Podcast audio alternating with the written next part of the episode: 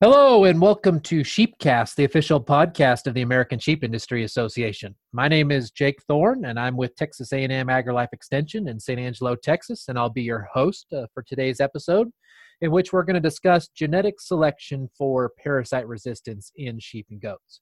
Uh, so internal parasites are a critical issue to the U.S. sheep industry, and, and not just in the warm and, and humid parts of the country, but all across the nation.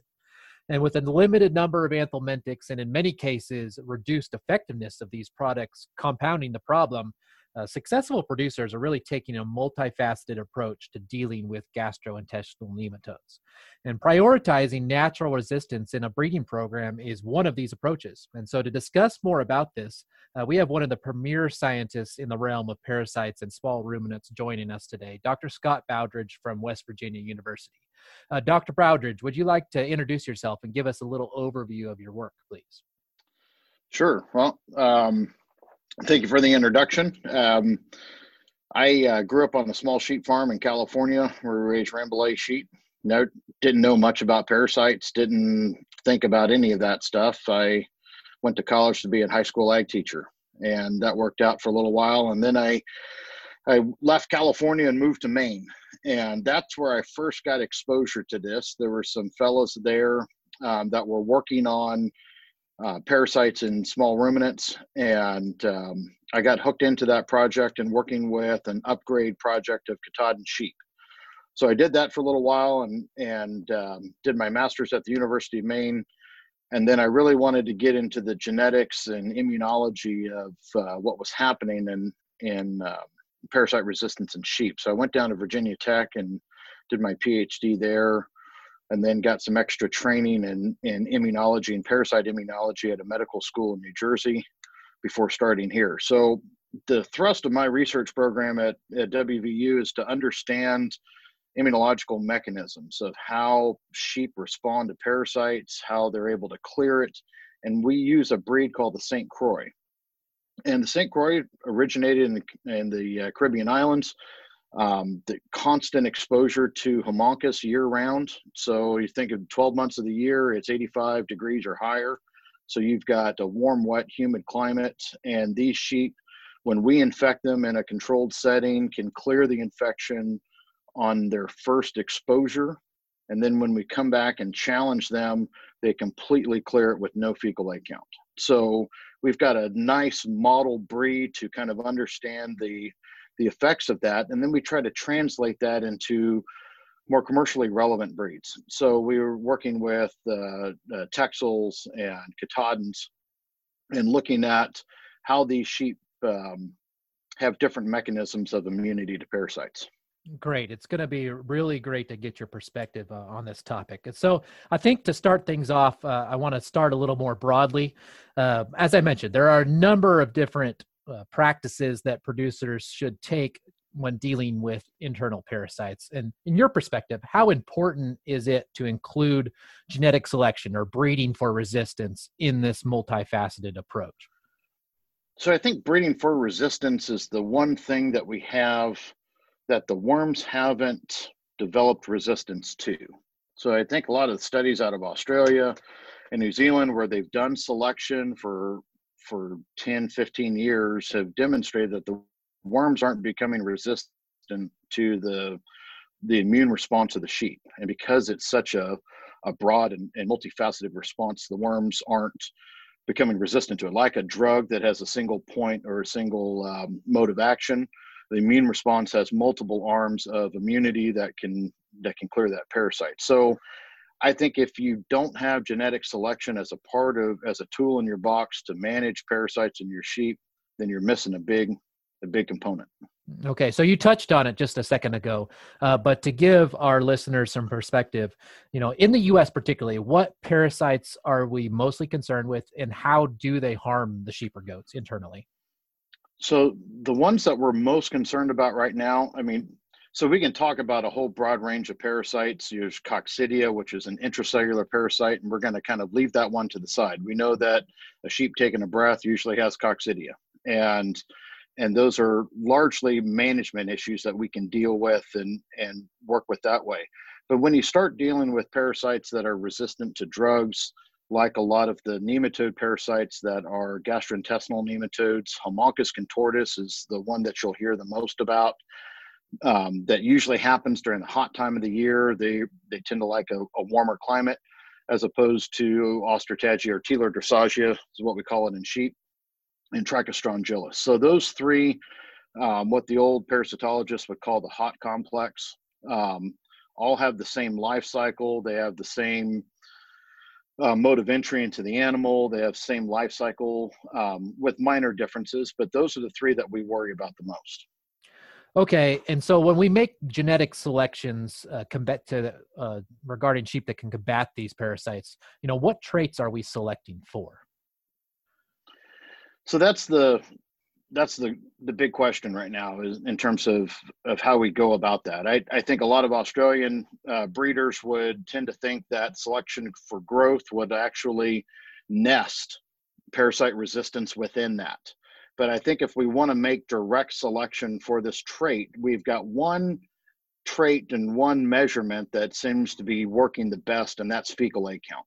So the Katahdin breed has incorporated fecal egg count breeding values into their um, into their management, and over the past 15 to 20 years, have made some marked reductions in uh, fecal on average and breed averages in fecal egg count EBVs, and are able to to select animals using fecal egg count.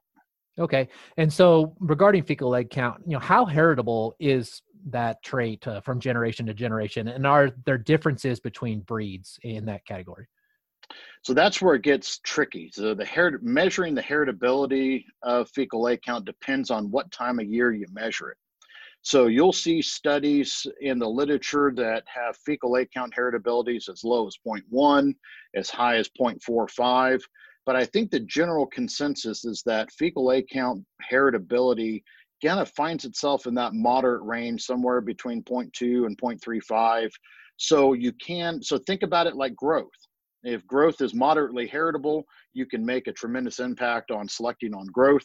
Same thing with with uh, parasite resistance or fecal egg count by putting some selection pressure on that while maintaining um, your other traits of of economic importance. Then I think that you can make progress albeit it'll take a little bit longer, but as opposed to single trait selection. But if you can put some emphasis on that, you can certainly make improvement within your flock. Now, is that going to change between breeds? Sure, certainly. Is it going to change between environments? Absolutely. So, in our part of the country, we've got that warm, wet summer. In other parts, like where I grew up out in the desert in California, you don't see worms in the summertime. You see, you'll see worms in the spring, and actually, almost towards the winter time. So it, it it's a it's environmentally dependent and it's breed dependent. So you may have some breeds where you just don't have a large propensity of those genes for that trait in that breed. Sure. So, so the heritabilities are going to vary. Absolutely. So uh, following this breed idea, is is crossbreeding something that paras- uh, producers can use to combat parasites? Well, sure, that would be the easiest thing to do, but you're not going to get a Rambouillet breeder to crossbreed with St. Croix. That ain't going to happen. So I, I, think that's can you crossbreed? Certainly. Can you? But I think the the real ticket with this is to find animals within your breed, right? Uh, crossbreeding can solve a lot of those problems, but it can't solve if you're a, a wool producer crossbreeding with hair sheep, cut it. So I don't, you know, in a terminal cross, if you're doing something like that, absolutely, right? Where you're just selling lamb, that that's fine. But if you've got a diversified market where you've got wool included in that, and you're looking for concentrated genetics for parasite resistance, um, crossbreeding ain't going to work for you. Sure. So for those producers that don't want an outcross uh, to a different breed or maybe a purebred producer, uh, what are some options regarding um, some tools that are available to them for still identifying those animals that are more or less resistant to parasites? Well, I think the first thing is getting a fecal sample on those animals and doing that. Um, on the American Consortium for Small Ruminant Parasite Control, We've recently posted three labs in the US that will do fecal egg counts for you for $5 a sample. That includes um, my lab in West Virginia, um, Jim Miller at uh, Louisiana State University. Uh, will do that as well as you all at, um, at Texas A&M. So I think that there's options across the country to have producers send in samples for a reasonable price to get an idea of where they stand and start making selection selection decisions based on that. But just doing the raw fecal egg counts by themselves is not nearly as telling as submitting those data to NSIP. So including those data in in uh, genetic evaluation programs like NSIP, which has recently opened up um, uh, terminal breeds for fecal egg count and range breeds for fecal egg count. I think there's a there's an awful lot of opportunity to make some improvement, uh, at least over the next ten years. Okay, uh, so following uh, that National Sheep Improvement Program idea, uh, can you explain to our listeners just a little bit more about what an estimated breeding value is uh, and and how that might be useful to them?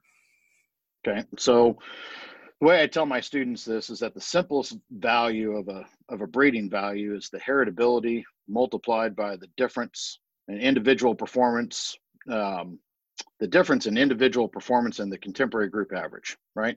So it's that reach, it's that difference, and you're trained how much of that difference is due to genetics. Now take that formula and include all of that animal's relatives and their difference. That's what NSIP does for you. It takes all of the pedigree information and puts all that together into one value that uses animals that are all related. So the more connectedness there is within the um, um, within the NSIP flock, uh, the more accuracy and the more reliability that you'll get in those numbers. So the more producers that are using NSIP, the better, the more reliable the data are going to be that come from that program. Sure. And so one of the main components of, of collecting reliable data is eliminating that environmental factor that can vary from farm to farm or even on the same farm between different groups of sheep or goats. And so mm-hmm. identifying contemporary groups is, is really critical to this. Can you provide some insight on how to best identify a contemporary group uh, for making these comparisons? So I think we've had some recent um, um, ASI webinars about contemporary groups uh, from the folks at uh, USDA MARC and they have identified and outlined really good methodologies with this. You have and from a producer standpoint you'll typically not all your lambs are born at once right? So they're born in little clusters and little groups and sometimes they'll actually group themselves. So if you can id those animals that are born in a similar time treated in a similar way um, grazing at a similar time that's how you contemporary group. You want to think about eliminating variation of age um, as one of our big components of all of that, or bottle feeding, or um, late born lambs versus early born lambs. So if you can keep that contemporary group window down to about 30 days, then you can you can identify those groups a lot easier. And that's the way we do it here at WVU is just keep short contemporary groups together, groups that naturally break and split themselves apart. Um, because that will be more reliable data. So that means that we have to submit data to NSIP in batches based off of contemporary groups. Um, but that's how that's how we manage those data. Okay, is there a preferred age or, or time period throughout the year when you you know target collection of this information? So there's two um, fecal egg count breeding values in NSIP. There's a weaning fecal egg count and a post weaning fecal egg count. The great thing about both of these measures is that they have a high genetic correlation and high phenotypic correlation. So that means that one is fairly predictive of the other. So if you can get a sample at weaning, that's fine. And then if you don't have time to get a post weaning sample or don't have the resources to do it, those post weaning data will be automatically generated by NSIP. The accuracy values of those won't be as good as if you had a post weaning fecal egg count. Likewise, if you don't have time at weaning, you just take a post weaning sample and that's done. So usually we like post weaning samples to be done between 90 and 150 days of age, but there is no weight, there's no specific age that is associated with post weaning fecal egg counts. So post weaning is post weaning, right? right? But we do want separation between the time that you do a weaning fecal egg count and the time that you do a post weaning fecal egg count. Okay. Now, how about do those animals need to have some exposure to a certain amount of parasites to make that data more valuable? is there a threshold value regarding the average fecal egg count for the for the group yeah this is where it gets tricky so when you do fecal egg count, so when I'm in the lab and I'm doing a fecal egg count, I take fecal samples, dilute them in a in a flotation solution, and I take some of that solution and load it onto a slide. When I'm counting eggs on there, every egg I see, I multiply by 50. So if I have a total of 10 eggs, that's a 500 fecal, that's 500 eggs per gram of feces. Is the way the math works out on that. And that actually ends up being what we want the group average to be. If we want the average of that contemporary group of that flock to be 500 eggs per gram, um, that tells us if an animal is resistant or if an animal is more susceptible. So we do have a minimum requirement of 500. I think there's some conversation now with a lot of the animal breeding group and, and the statisticians, and the people are a lot better at this than I am about the reliability of that. Should we be looking at animals that are zero? and how much that that affects that but you need to also demonstrate that the animals were exposed and the exposure is going to the fecal egg count is going to tell you that there was exposure so the 500 threshold is there to make sure that animals at least had had some exposure to parasites while they were grazing Sure. Can you expand on that? The the reason for needed exposure prior to to collecting an egg count and how the immune system's response uh, fits in. Yeah. So the well, like I, I was talking about with the St. Croix, when I give them their first their so I can raise lambs in a elevated floor barn or or in a feedlot barn where they have no access to grass and no access to natural infection. So when I give them larvae their first time, that's their first exposure to it. And they will develop a fecal egg count, but then they clear it. So that's what we want those animals to do. We want them to get exposed to larvae. We want them to generate an immune response to it and then get rid of it. And that's the way immunity works when everything is in harmony, when everything's working together in that animal system. When it's not working, then that's when those animals will continuously get higher and higher and higher fecal egg counts. And the, the immune system in a sheep is different in its response to antigen than the immune system in a human or a cow or other species. Sheep have a very weak threshold for challenge, for anti for pathogen challenge. So we've all known this, we've seen this before. Um, sheep have a weak will to live sometimes and if you get if you overwhelm their system with a parasite load not only are you dealing with all of the effects on blood and blood drainage from the from Haemonchus but you also get to the point where the sheep's immune response just stops. It stops working. There's so much over the immune system's overwhelmed. So then you get all that shut down. So we want to make sure that animals get exposed and develop um, immune response to that. So we can select those animals from the ones that never uh, developed an immune response to it. Sure. So you said something that I think our listeners will find really interesting. You made the comment that you give sheep certain larvae. Uh, mm-hmm. Can you can you expand on, on what you mean by that? By giving those lambs uh, L three larvae or Haemonchus larvae? Yeah. So we mimic a natural infection by giving them a single bolus dose of, of worm. So if you think about a lamb that goes out and that's grazing, let's say that you you turn your sheep out and they babies are mimicking what mom's doing, right? So a lamb's going to have a functional rumen right around 30 age. Then we start seeing that rise. So if you typically have springborn lambs, you're going to see rise that's going to trail about 30 days after mom started getting fecal egg counts. So those lambs are going to are going to mimic that or going to um, develop a fecal egg count the way we do it is we actually take two wethers or two or three wethers every year and these are suffolk wethers that i know are going to get infected that are going to maintain an infection that are never going to clear it. We'll keep them persistently infected. Then i put diapers on those sheep collect their poop take it into the lab put it in an incubator for seven days and we have this unique mechanism to sort out um, larvae because larvae like to swim and they like to swim down. So the larvae will actually migrate through a filter and swim down the neck of this funnel in water and separate themselves from the rest of the fecal material. So we take those larvae and then we give each lamb in these infection experiments, we give each lamb 10,000 larvae.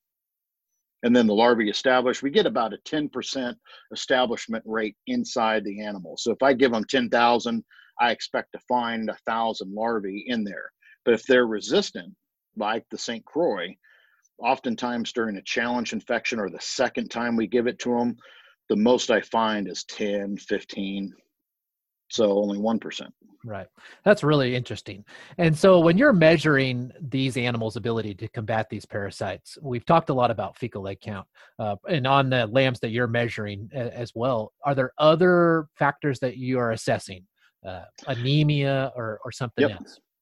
So because Haemonchus is a blood feeder, that's our primary measure. Anemia is our our measurement of effect of that parasite. So typically, once we give them the the L3 stage or the the infective stage larvae, and those larvae develop to L4s and ultimately adults, we'll start seeing uh, packed cell volume go down. So that's the amount of red blood cells and the total blood volume.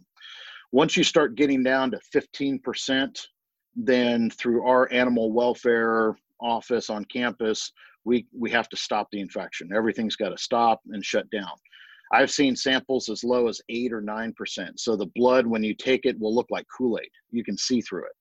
So if those animals get supremely or severely anemic, they're trying to replace blood volume with fluid, right? So that's what causes bottle jaw.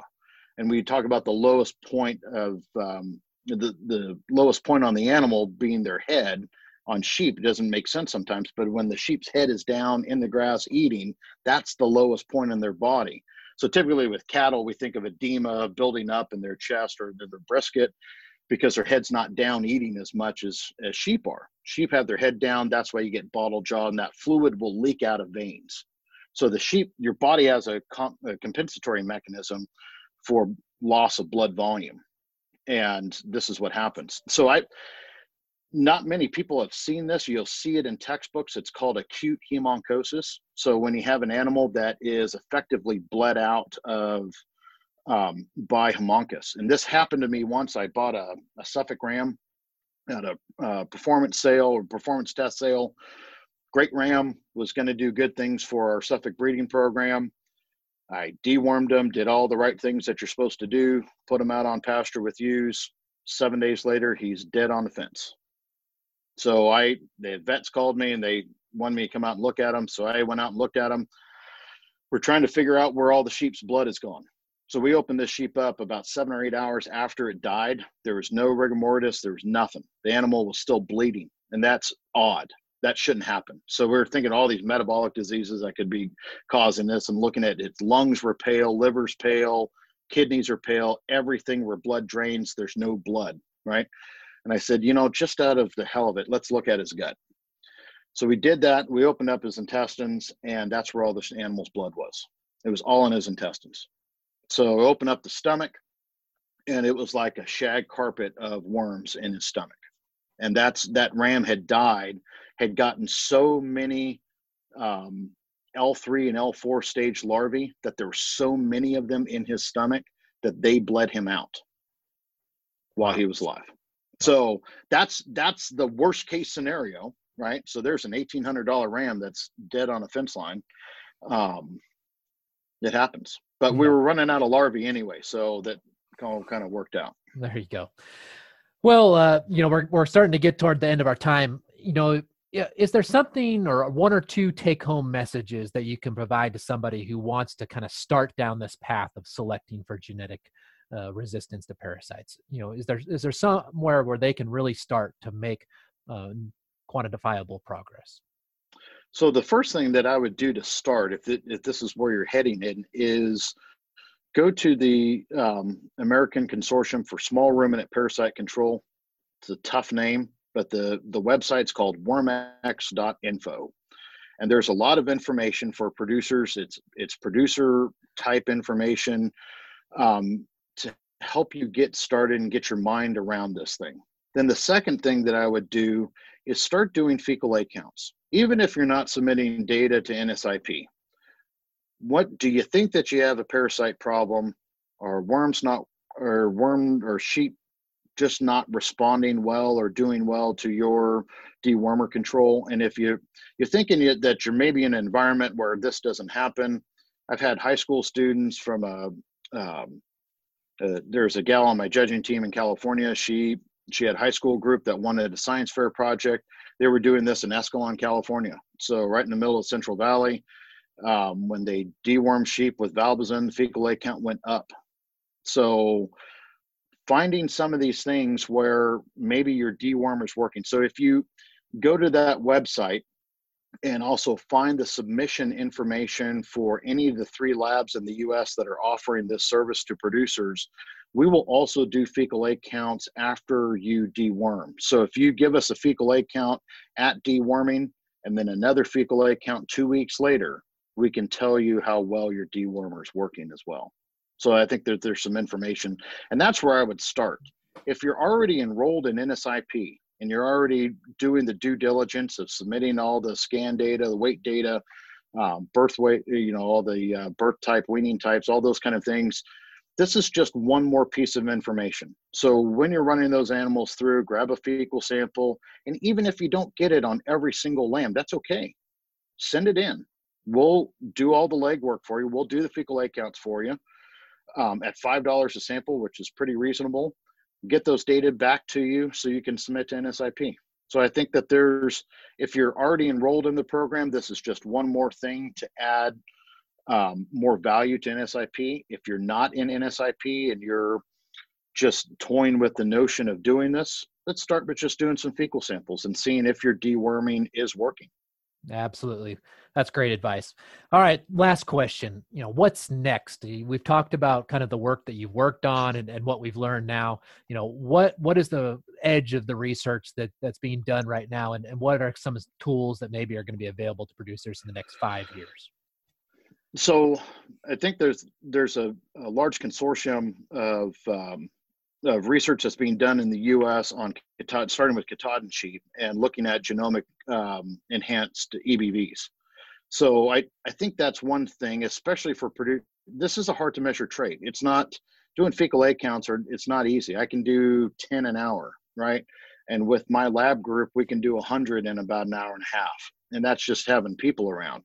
So it's a hard to measure trait. And I think that we can take advantage of some of those genetic technologies that are available and that other species have used quite effectively for um, for other traits. So I think that's one thing. I think that the thing that that we're working on here is trying to be able to identify if an animal is parasite resistant before they're even born. So I think that's really the golden ticket with this is can we identify animals that are going to be resistant before they're born? And finding that one trait, that one thing that dominates this whole plethora of traits that affect this phenotype, finding that major trait will allow us to to um, be able to predict whether those animals are are more resistant than others. Absolutely. So that's where we're going. Okay. Well, thank you very much for your time, uh, Dr. Bowdridge. If, if anyone has any questions, can they get a hold of you uh, through email or, or through your office there at the university? Yeah, absolutely. Email or phone call. I'm happy to answer questions for anybody nationwide. Okay, well, that's great. Again, thank you very much for joining us. Uh, you shared an excellent perspective on on this topic of genetic selection for parasite resistance. Um, I want to reiterate uh, that website you brought up, wormx.info. That's a great resource for producers to go to online uh, to learn more about this topic. So, with that being said, thank you all for joining us uh, for Sheepcast, and we hope that you all have a nice day.